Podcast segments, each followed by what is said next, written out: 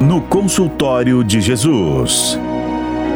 Ei, perdeu a esperança? Eu lembro daquele evangelho que dois discípulos estavam caminhando tristes, pois Jesus havia morrido e eles achavam que era o fim. Tem tantas coisas que nos fazem pensar que o mundo acabou, não é? Mas o que fazer diante de uma perda ou de uma situação difícil? Este evangelho dos discípulos de Emaús nos aponta um caminho. Enquanto os discípulos caminhavam tristes, Jesus perguntou o que eles andavam falando enquanto caminhavam. Isto é uma estratégia que precisamos saber. Quando a gente está triste, a gente precisa falar dessa dor. Não podemos calar. Também eu sei que nem sempre é bom ouvir a dor de quem está sofrendo. A gente vê um filho sofrendo e a gente ignora. Ou se ele começa a falar, tentamos discordar dizendo: Deixe de besteira. Você está errado em pensar assim. Ouça-me, pai. Ouça-me, mãe.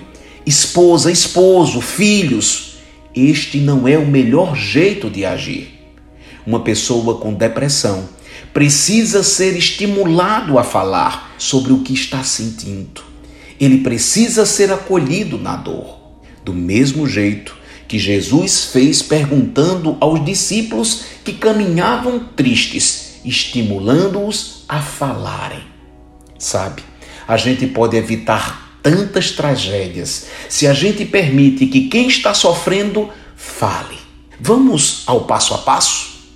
1. Um, identifique quem está ao seu lado que tem caminhado triste. 2. Chegue para este alguém e diga que tem percebido a tristeza nessa pessoa e que está ali para ouvir, caso ele queira falar. 3. Quando ele falar, não tente discordar, escute, deixe ele colocar tudo para fora. 4.